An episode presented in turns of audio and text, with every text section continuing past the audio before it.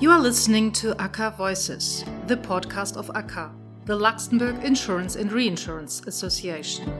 ACCA is the voice of the Luxembourg insurance sector to give you an overview of the main issues affecting the sector and to embody that voice, we give the floor to a number of key figures in our community. ACCA Voices is aimed to all those interested in insurance development. Hello, everyone, and welcome to our fifth ACCA Voices podcast. My name is Valérie Tollet, and I'm legal and tax advisor at ACCA, the Luxembourg Association of Insurance and Reinsurance Companies. Today, I have the pleasure to interview Ivo Hux, who is General Manager of Swiss Re in Luxembourg. Ivo has a bit more than 27 years of experience in the reinsurance sector and made all his career at Swiss Re. Ivo rose and grew through the ranks of Swiss Re and headed several markets since 2008 France, Benelux, Switzerland, and finally Luxembourg since almost three years now. Thank you, Ivo, for being with us today. Thank you, Valerie. Hello, everybody. It's a pleasure to be with you today. Ivo, before diving into reinsurance intricacies, let's talk a bit about your academic background. You are holding a PhD in French and Russian literatures from the Zurich University, as well as an MBA in economics from the University of Chicago Booth School of Business. Ivo, what are the links, if any, between Proust or Dostoevsky and reinsurance? So it's probably about how did I come to reinsurance with these studies. So maybe some words on my background. I was in my school days very fascinated by the Cold War, and I decided to study uh, particularly the Russian language to, to know better uh, what uh, happens behind the Iron Curtain. I took the studies, added French and international law, by, but by the end of uh, my studies, when I finally could speak Russian, essentially the Soviet Union was gone.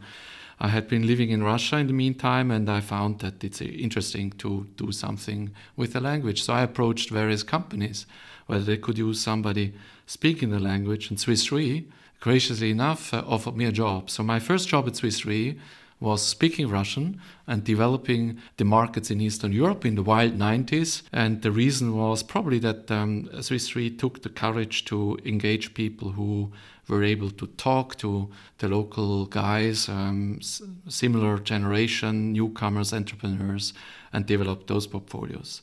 So, um, whilst in continental Europe already at that time, I think um, uh, my original job plan or, or, dream job of diplomat would have been absolutely congruent with reinsurance. It was also gentleman's business, nice, nice talks. I think mostly lunch, golf, dinner activities. In Eastern Europe, it was all about entrepreneurship and being quick. And this has accompanied me the first years in uh, my profession. Literature has never quit me. So I every day enjoy reading, and I think Proust only was ripe during uh, the lockdown.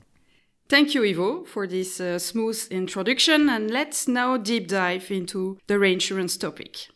So, for those who are maybe less familiar with the topic, could you please explain us what is reinsurance, what are its characteristics, and what differentiates uh, reinsurance from insurance? So maybe first I would say it's similar to insurance. We do the same thing. We try to mutualize risks.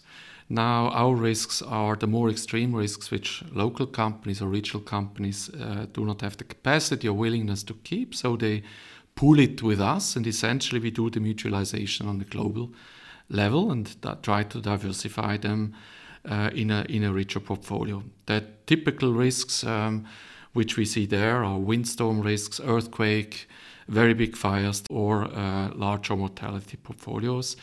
Uh, individual individual sums assured of uh, important amounts. We do mutualize by geography, by line of business, in time. I would also say in the different currencies we use in in our uh, enterprise. Uh, it also shows that uh, there are risks which not insurable and not reinsurable because we cannot diversify them neither. And uh, I think this year with COVID, particularly the BI topics with uh, lockdowns across the world, uh, but you also could take cyber or wars. Uh, that's elements which um, also would exceed the capacity of, of classic reinsurance.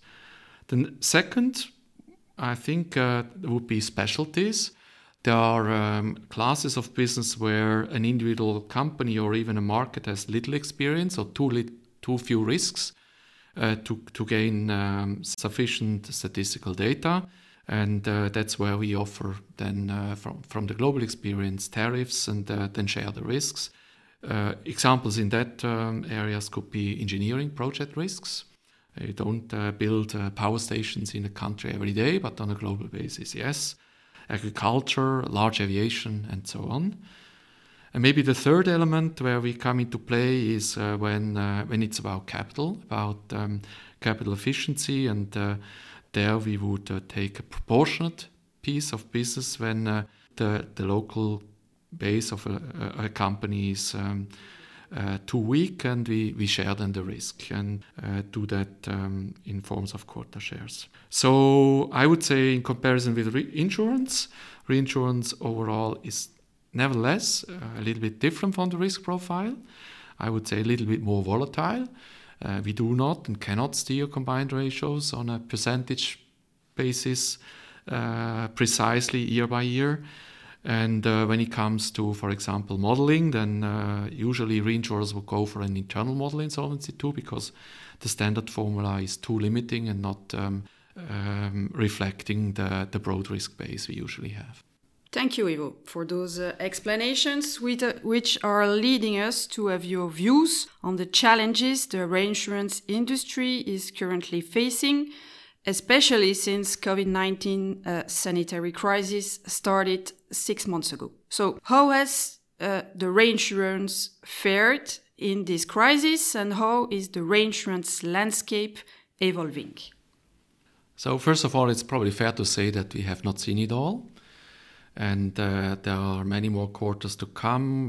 we are in a, in a recession environment and uh, uh, those activities which are linked to economic uh, activity, uh, the, these um, lo losses may only to be seen in the in the future. overall, pandemic is a modeled risk.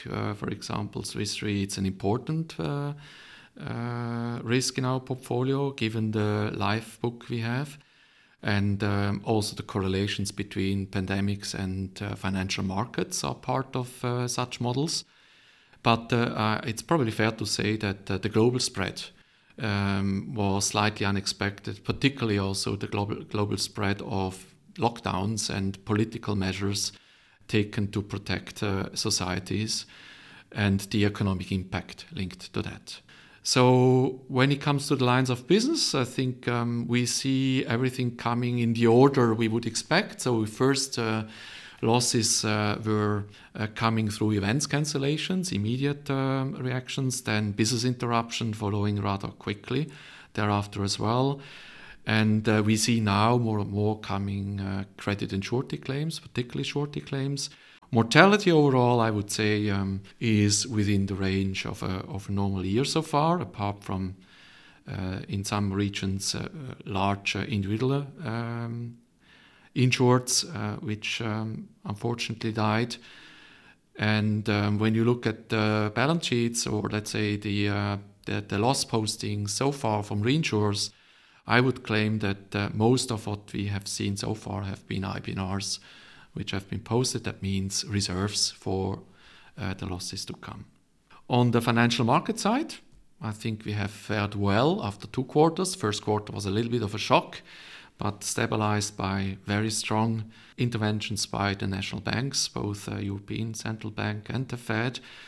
I, I would say, therefore, the financial market risk has been kept low artificially for the moment.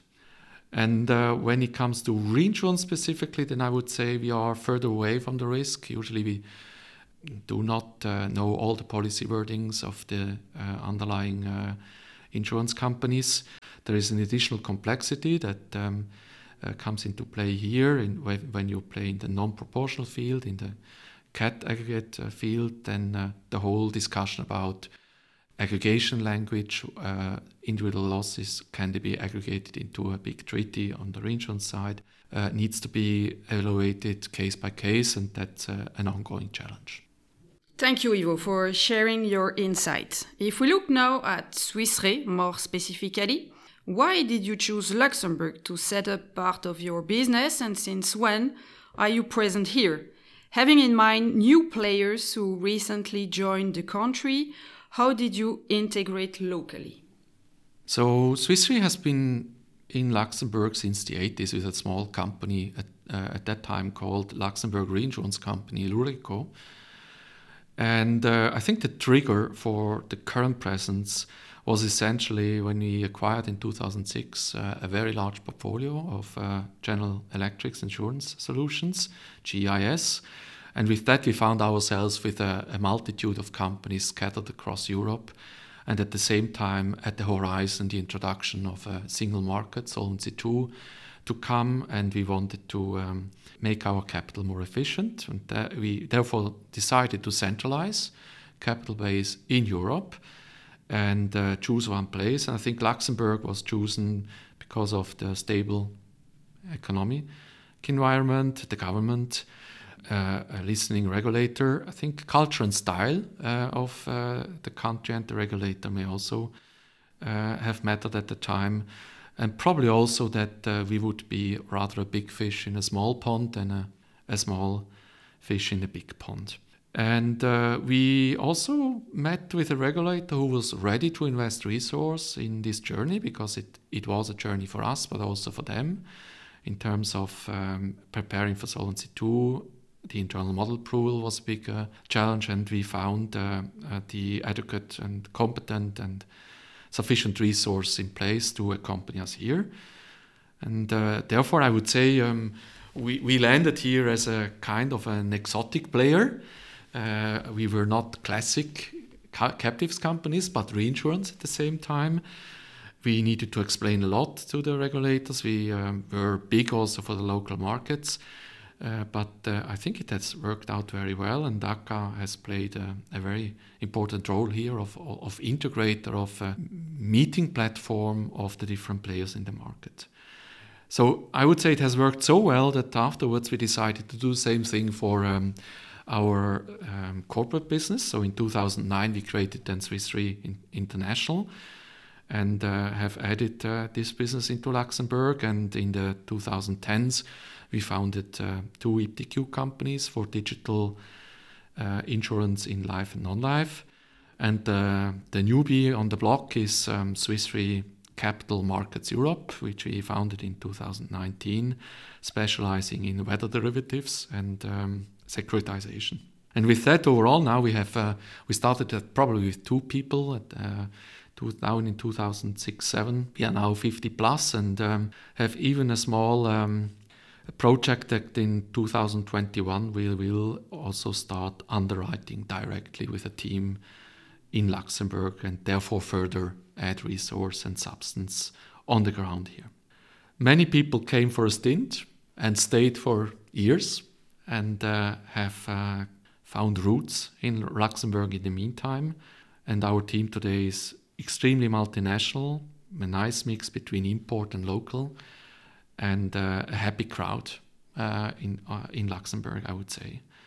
At the same time, we believe that, that the model Swiss Re has also served as a, an example of what uh, could be a setup in Europe post Brexit, and um, many of the newest generations of arrivals in Luxembourg have uh, a similar setup we have uh, shown. Thank you, Ivo. This gives me the opportunity to ask you about your role at ACA and your vision for the association. As a member of the ACA Board of Directors and Chairman of the ACA Reinsurance Commission, what would be your three main priorities for the association? So I think um, when I look back into the recent uh, discussions, particularly in the Reinsurance Commission, but also in the board, I think one of the first missions of ACA still remains an information platform, information exchange, and uh, uh, experience exchange of the, the leaders of this market. I would say, second, um, we define interests, common interests to lobby for with the regulator, but also with the legislator. And um, as the world is evolving and uh, the regulatory landscape is evolving, this is a, um, a rich field of inspiration and development, I would say. And last but not least, I find it also priority for ACCA to care for the development of a strong Luxembourg marketplace. And we do so by contributing to the Haut Comité de Place Financière, uh, but also with our own strategy days we have and where we define um, important elements to lobby for to bring to the market in the coming years. Thank you, Ivo. We will use our best efforts to bring those priorities into actions. Following up on the appointment of Thierry Flamand as the next director of the Commissariat aux Assurances, as from 1st January uh, 2021, if you would have only one thing to ask him for the reinsurance sector in Luxembourg, what would it be? I think it's a good moment to think about modernization of uh, the Commissariat also given the, the new budget um, to increase competent staff. And if um, this can be achieved whilst maintaining the proximity to the companies and the approachability uh, which we uh, enjoy today, I think it's a very good starting point. If I had uh, another thing to wish, then probably it would be to keep and even increase alliances in Europe to defend and promote Luxembourg as a, an important marketplace, particularly for freedom of service and freedom of establishment companies. Thank you, Ivo. And let's wish Thierry the very best of success in his new role, confident that his deep expertise will be a key asset in serving his public interest mission. So, to come back on the current crisis, how are you personally experiencing it? Do you think our ways of living, consuming, traveling, working will or need to drastically change? Or are we going back over time to what we used to be and to do before? So, the shock phase in mid March, uh, in my case, uh, was a remarkably smooth exercise. I think the companies was extremely well prepared from the technical perspective, the infrastructure, but also the mindset and uh, even the concept of own the way you work was already in the minds of our people, which meant the flexibility of working hours. And uh, I personally, I could um, switch on my computer at home uh, and and uh, seamlessly continue to work essentially.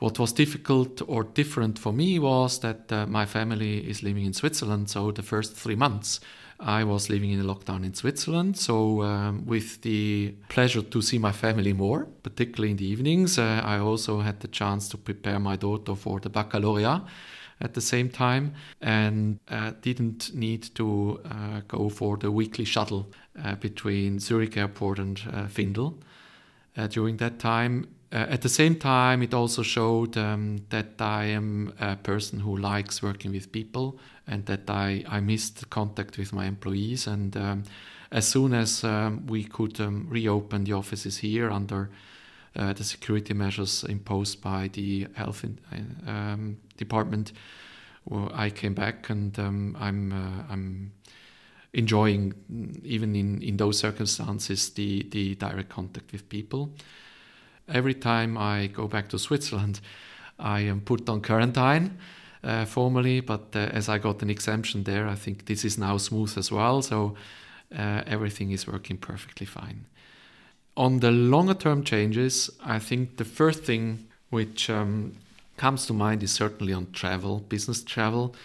Um, I'm, I'm, looking back with a mild smile to our ambition beginning of the year when we said uh, it would be good to reduce our CO2 footprint uh, by flights by 15% in 2020. I think we are down by 80%. And um, international travel has, has at the moment uh, still the touch of an exception with the validation at a very high level in the group. And I do believe that uh, with the modern means we have got, and uh, probably everybody has introduced MS Teams within speed limit, um, we do not see uh, the need of so much traveling also going forward, particularly just for uh, a meeting or a workshop. Uh, it still will be a mix because we need to keep uh, contact with our employees. We still need to instill the same culture. We want to keep contact and build trust, and building trust with uh, new employees and also with parts of the organization at distance requires physical contact at some point in time. Um, I also believe that um, what you call teletravail, working from home, will become part of the new normal. The question is how much. I don't think it will be 100%. I don't think that's healthy, but uh, it will be a balance. And we are currently evaluating in our firm, for example, what it means and uh, what it means also in terms of the package then uh, offered to the employees. Uh, do we talk about equipment, about uh, the working hours, uh, and so on? It also requires, for me, a different leadership style. I think the times have gone where you could be a team leader just by being an expert and uh, a perfect task manager. I think what you have seen in the in the lockdown is that uh, empathy, contact with the, the personal side, is very important. Also showing more personal elements uh, yourself as a leader. And in my case, I took pleasure also in uh, even solving uh, uh, homework uh, of, of uh, kids uh, together over the screen and getting to know a little bit the, the family of an employee working at home. But it definitely means also a, a, another leadership style in, in a future environment. It also means that we need to listen more to the employees, what they expect now I would say it's the same thing for customers. Think about digitalization in the in the insurance world as such. Think it has been a, a real, I would call it um, shock um, change in terms of customer preparedness to use digital. It's also linking to new recruitments. What do they expect from a company of the future? What is the environment they are um, would like to work in? Uh, what is the infrastructure, the IT infrastructure we need to have, and I, even Swiss Re, I think we can push further digitalization. At the end, uh, for me, what is key is that still in this modern world, we will be able to keep certain DNA, a company culture, and uh, also uh, take on board newcomers uh, across the journey and, uh, and, and main specificities, uh, specificities of a company.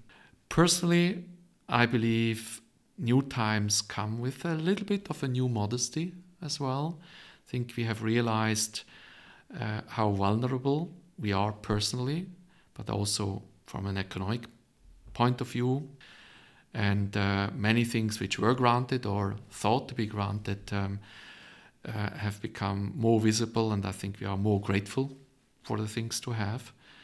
So I see also more joy of life uh, coming back with this, and uh, at the same time, um, this this modesty to to accept that um, human beings are limited by nature. Thank you, you. One last question, with, which was not foreseen, but don't worry, an easy one, before ending this podcast. If you would have the choice to spend one full day with either Marc Hirschi, Roger Federer, or Beat Feuz, three big Swiss champions in biking, tennis, and alpine ski, which one would you choose and why? I would choose Federer. And I think because he managed, despite uh, the glamour and uh, the success, to keep an image of a, of a normal man and uh, approachable. And uh, you see it also in his sponsor activities that he, he, he likes to to um, rather demonstrate uh, the, the normal guy playing tennis on a rooftop with, with uh, two girls or chatting with uh, some elderly people in a, in a, uh, a piazza in Ticino. And um, I think it would be a, a marvelous experience to discover the personality. Thank you very much, Ivo, for joining me today and sharing your views on the industry. It was my pleasure. Thank you very much. Thank you for listening to ACCA Voices. We hope you enjoyed the interview. To listen to it again or to share it, please visit www.aca.lu and click on ACA Voices.